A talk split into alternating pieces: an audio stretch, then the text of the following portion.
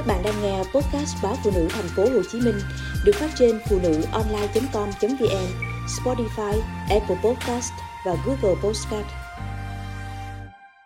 Sao không thử ôm chồng và khóc thật to? Tôi đến với anh khi trái tim tôi đang tổn thương.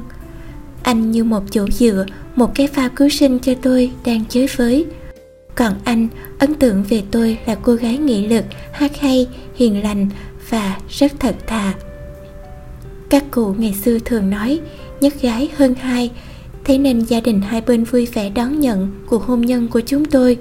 Mặc dù đôi lúc tôi cũng hơi chạnh lòng khi sau lưng vẫn có những lời nhận xét rằng vợ già hơn chồng hay chồng nhìn trẻ con quá.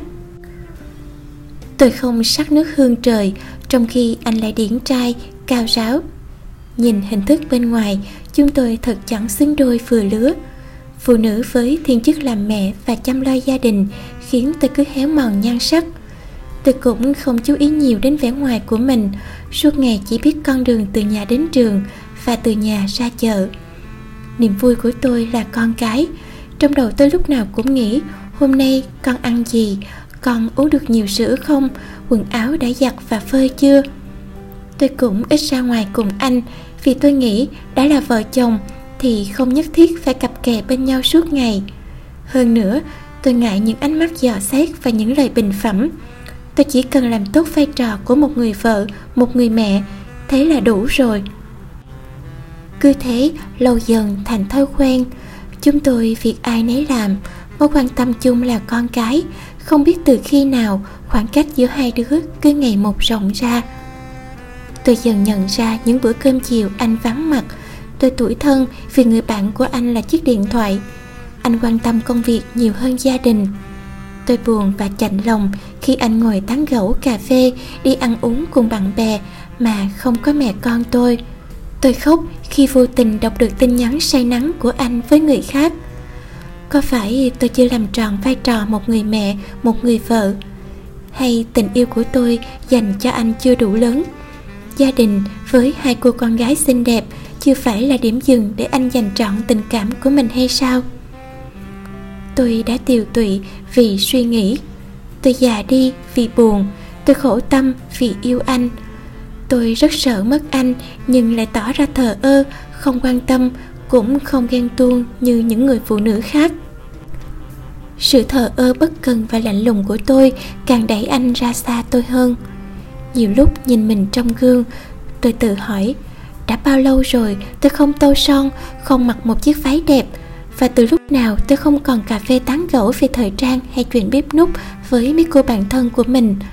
Tại sao tôi chỉ gói gọn công việc ở trường và gia đình? Sao không tặng mình một chiếc váy đẹp khi tự chủ về tài chính?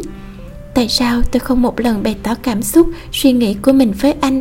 Sao không thử ôm anh thật chặt và khóc thật to xem có nhẹ lòng hơn không.